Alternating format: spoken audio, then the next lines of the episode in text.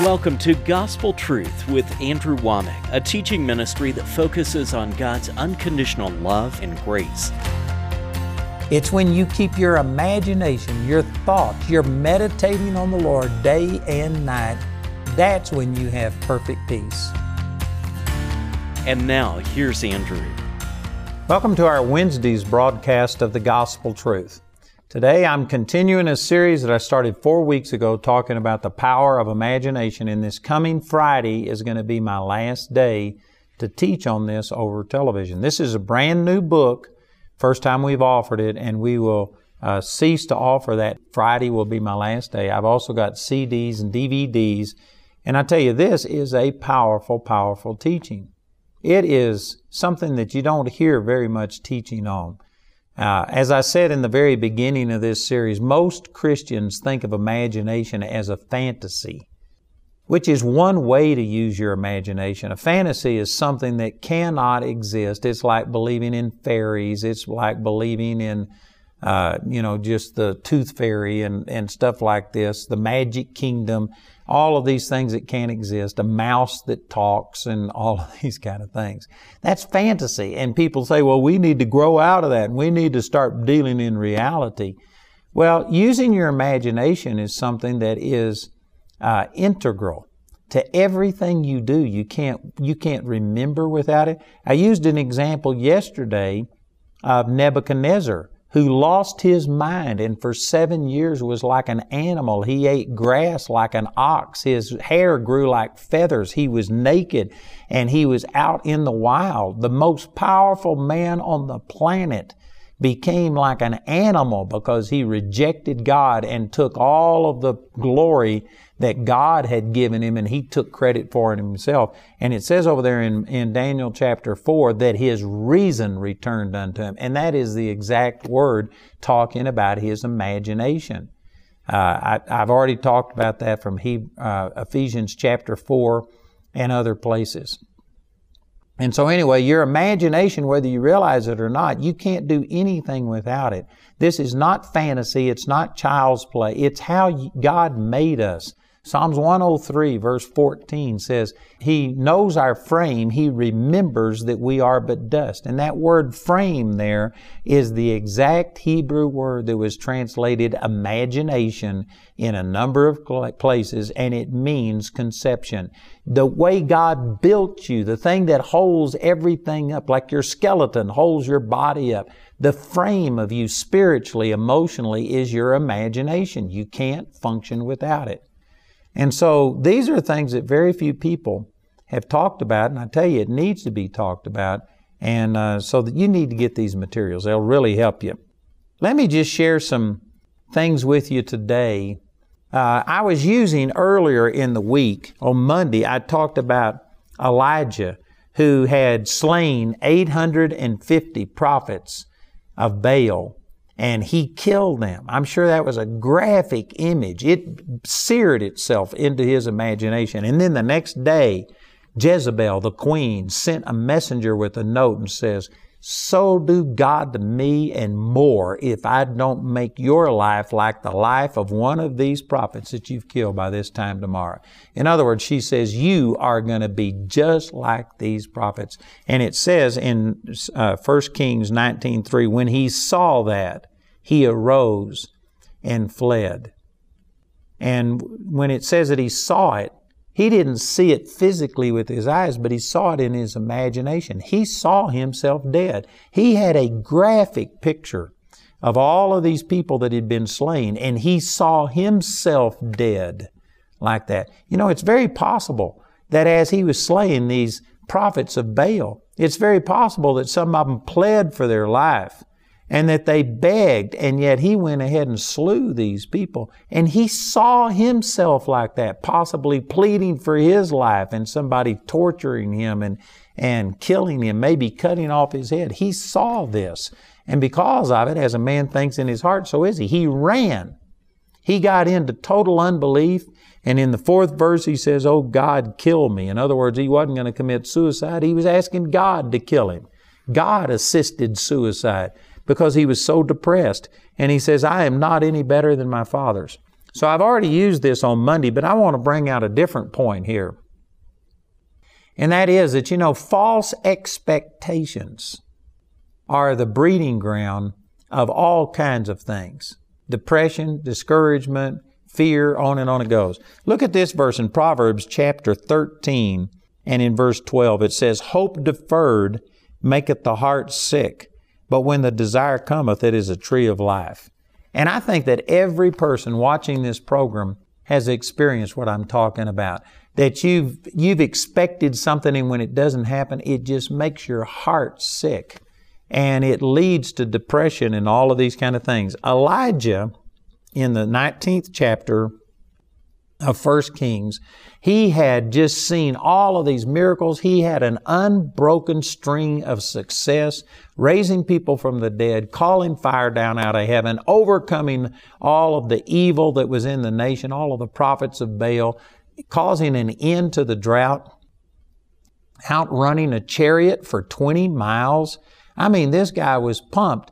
And he just had these expectations that, man, I can do anything now. You know, I had to deal with some of this. Uh, I've dealt with this in different ways, but all of us deal with the same thing. But I remember that I was praying and believing God to see a person raised from the dead because it says in John chapter 14, verse 12, Jesus said, Verily, verily, I say unto you, he that believeth on me, the works that I do shall he do also, and greater works than these shall he do because I go unto my Father. And I let those words paint a picture on the inside of me. And I've talked about this before that I actually began to start dreaming about raising people from the dead. I was looking for it. I was pressing towards it. And then we saw a man raised from the dead. I mean, I went in and the sheriff was there trying to get his materials out, you know, his defibrillator and all of these things. This was in a very small town, Pritchett, Colorado. It only had 144 people in it. This sheriff had never had to use any of this emergency equipment before, and he didn't know what he was doing. And I just walked in and I saw the wife kneeling beside this lounge chair that this man was in. And she said, Oh God, bring Everett back from the dead. And when she said that's the first time I knew that he was dead. And I mean, God just set it up. Because even though I was believing for this and pushing towards it, if, if, you know, they would have told me 20 minutes before that this guy was dead and we're going to bring you over there, that would have been enough time for my mind to kick in and maybe me start seeing failure and what am I going to look like if this doesn't happen. But because of the way it happened, I just thought I was going in to pray for the guy that something was wrong. I didn't know he was dead. And when I heard his wife say, bring him back from the dead, that's the first time I realized he was dead. And I just immediately said, Everett, in the name of Jesus, sit up, come back. And he just sat up and he was alive, scared his sheriff, something fierce. But anyway, he was raised from the dead. But here's my point in, in saying all of this that you know what? I had anticipated this, I had expected it, and I had false expectations. I thought that if I could ever see the power of God flow through me and see a person raised from the dead, that somehow or another I was going to move into another realm. That you'd never have to deal with anything, that you would just be on this plateau where you never had to, I don't know, you never had to eat, you never had to uh, worry about getting tired again. You just somehow or another pass into another realm. And did you know, after I saw this guy raised from there, it was awesome, and I praised God for a few minutes. But then after a few minutes, you know what? I had to go back. I had a church service that night, and I walked in, and I was so emotional that I started ministering from myself, out of my emotions, talking about, look what happened. And I was in the flesh and not in the spirit. And it was actually a bad ministry. It didn't go well.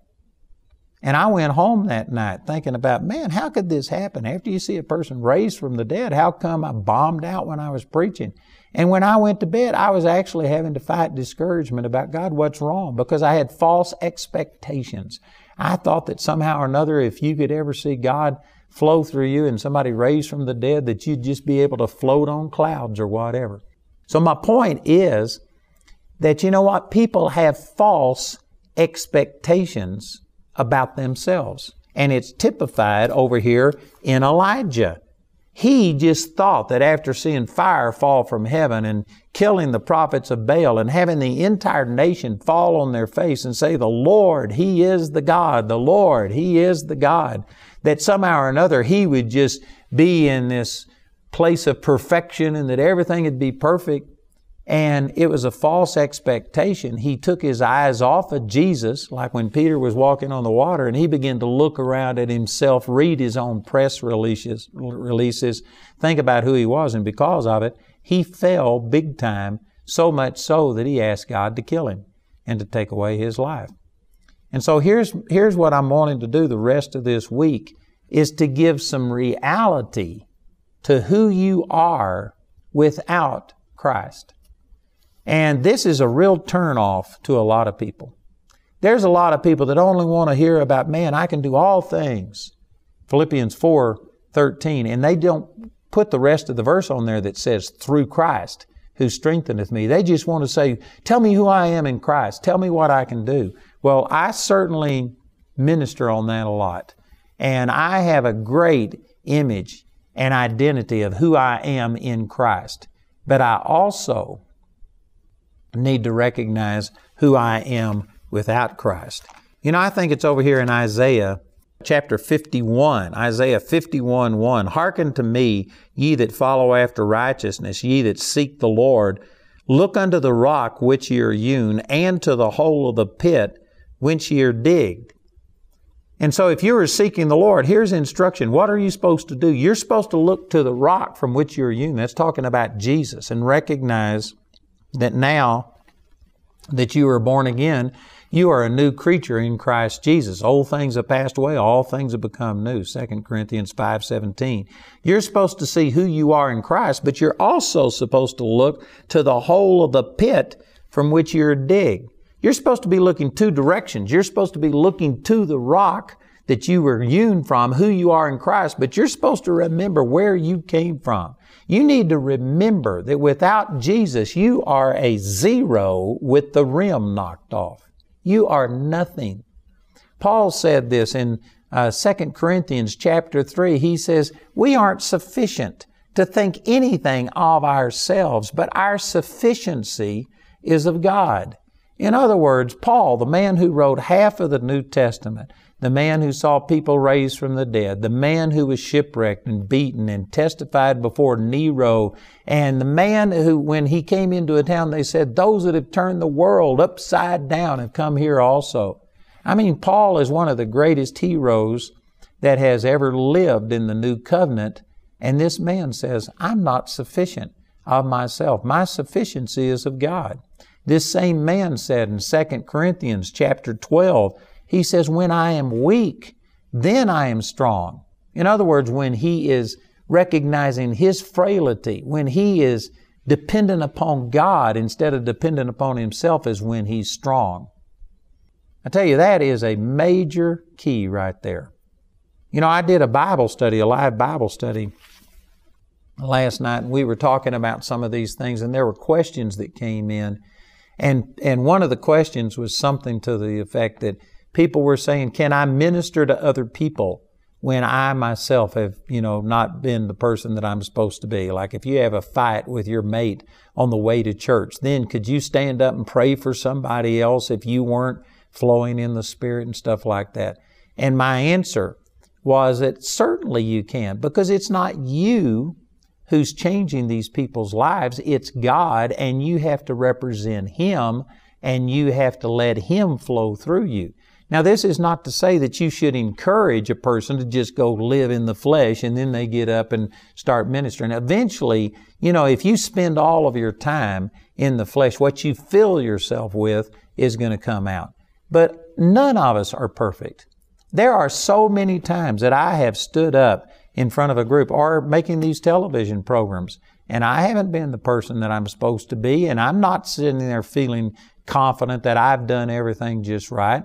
But my sufficiency, my confidence is in the Lord. I tell you about who the Lord is, not about who I am. It is not based on me and my own goodness.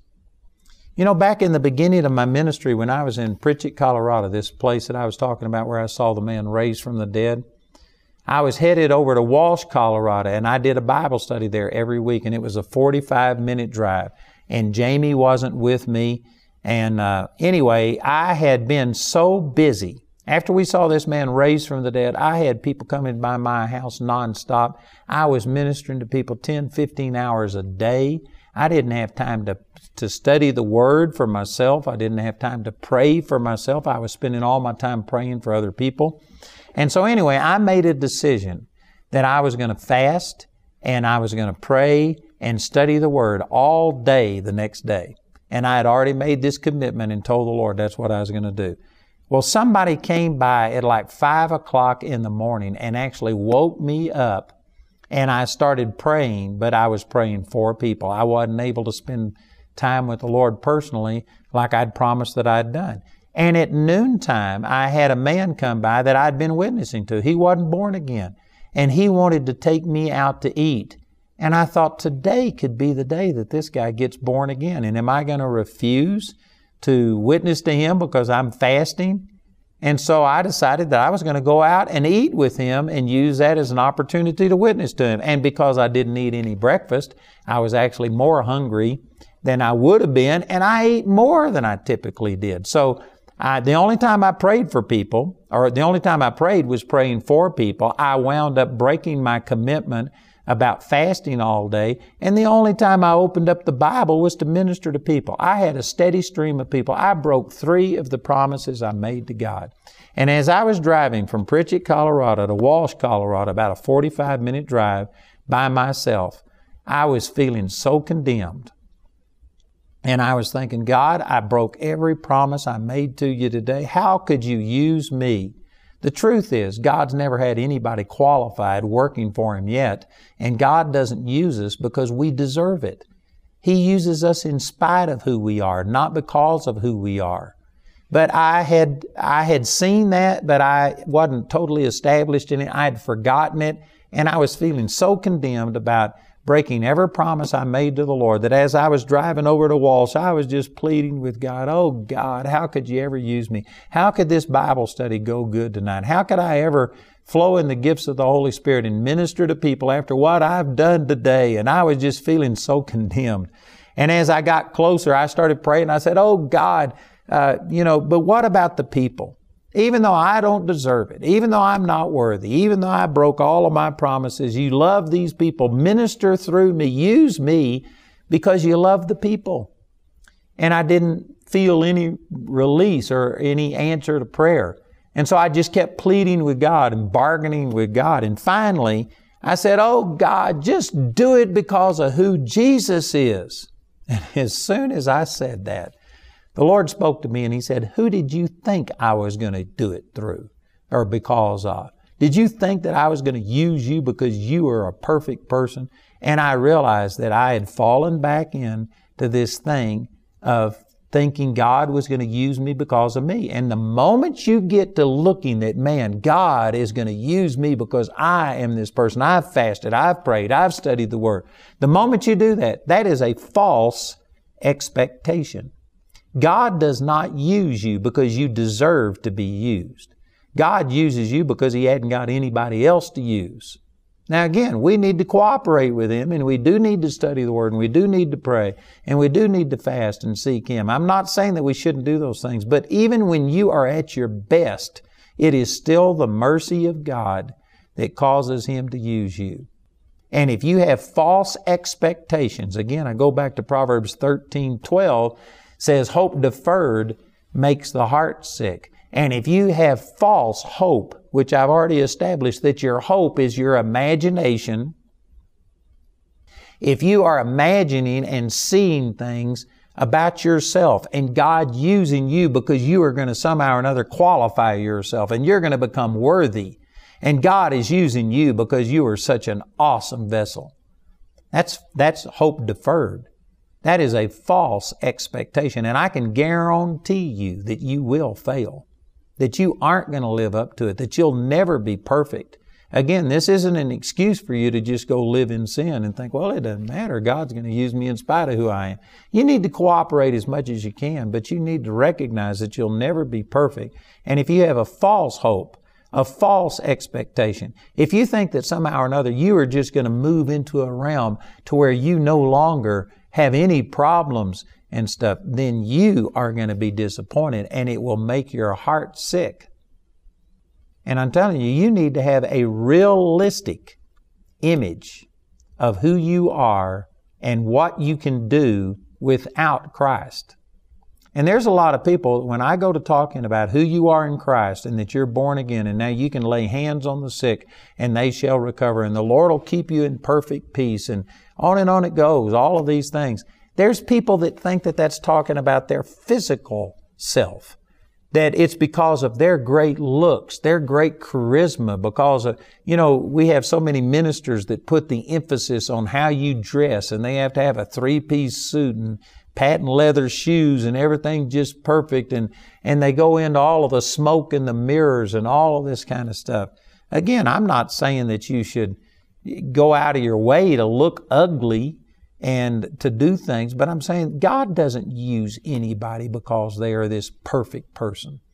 This is one of the reasons that people that seem to have it all together and they're just the beautiful people and the people that have so much talent, those people often mess up and fall because their trust is in themselves. I've got a great example of this. I'm not going to use names, but there's a friend of mine who is one of the most talented people I've ever known. And God has used him in a great way. And he just did some stupid things that cost him dearly because, and I told him, I said, the problem is that you're one of these 10 talent guys. And because of it, you just felt like I can do these things. You can do stuff on your own. I said, I'm not a 10 talent guy. I have to depend upon God. I was such an introvert that I couldn't even look at a person in the face and talk to them. And now I speak to millions, potentially billions of people every single day. And I can't do this on my own. I cannot function without God. It makes me depend upon Him. But the people that are 10 talent people, they tend to start trusting in themselves and thinking, God, no wonder you called me. I can see the wisdom of it. You are so smart because I am so talented. I am so awesome. If that's the image that you have of yourself, and you may be awesome compared to me or compared to somebody else, but when you start comparing yourself to God, you are not a perfect instrument. God uses you in spite of who you are, not because of who you are. And if you have a wrong image, a wrong expectation of this, then I can guarantee you your hope, that image, will be deferred and your heart will be sick. And so you need to come to a realistic opinion of who you are and what you can do without Christ. You not only need to look at the rock from which you were hewn, Isaiah 51, but you need to look at the pit that God brought you out of and recognize who you are without God. And you have to have a correct image on the inside of you. Before you were even formed in your mother's womb, God already had determined a purpose for your life a God given purpose. God has a purpose to train you in what you're called to do, and I tell you, Charis Bible College is the place for that. Man, if you want a life change, come to Charis. Come on to Charis. You need to take a step of faith and start believing God for something big. God made every one of you for something special. The next two to three years could be the most powerful time of your life. If you sit under the Word for four hours a day, for five days a week, for two or three years, I guarantee you, you are going to have God speak to you and start revealing purpose to you. We all have a purpose and a destiny, and you will find that out when you attend Charis Bible College. Every one of you are created for a purpose. Do you know what that purpose is?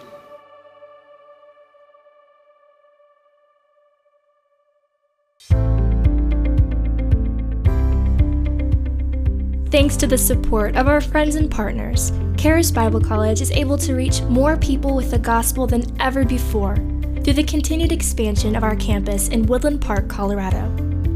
Check out our latest construction update at awmi.net.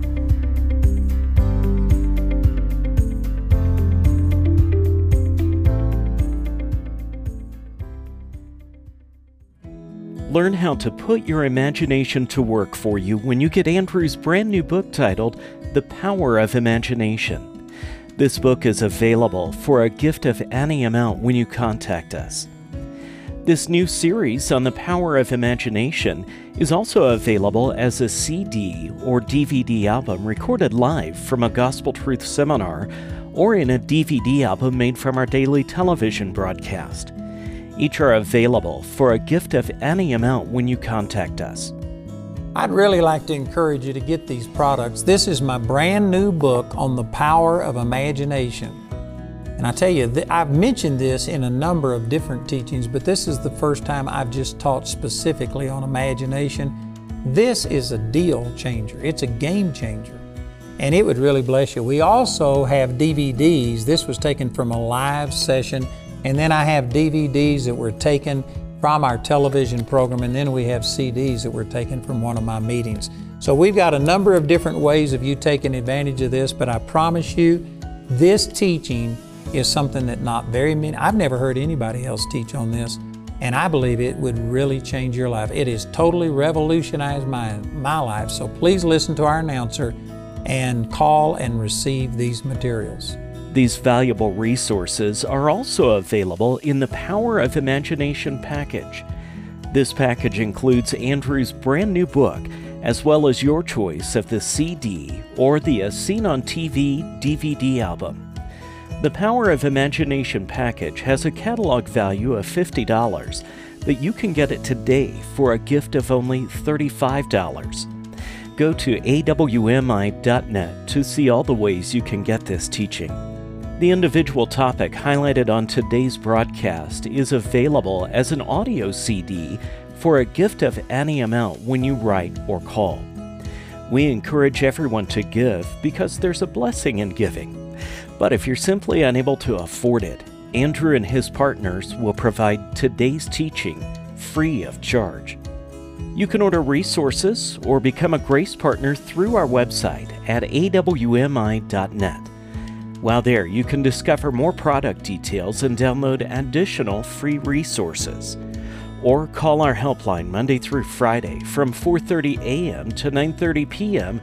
Mountain Time at 719-635-1111. To write us, use the address on your screen.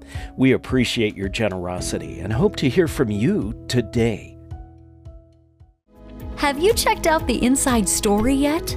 It's a great way for you to get an inside look of what is happening at Wommack Ministries. With over six years of interviews, there's a lot to get excited about. Check out this month's featured story today, only at awmi.net.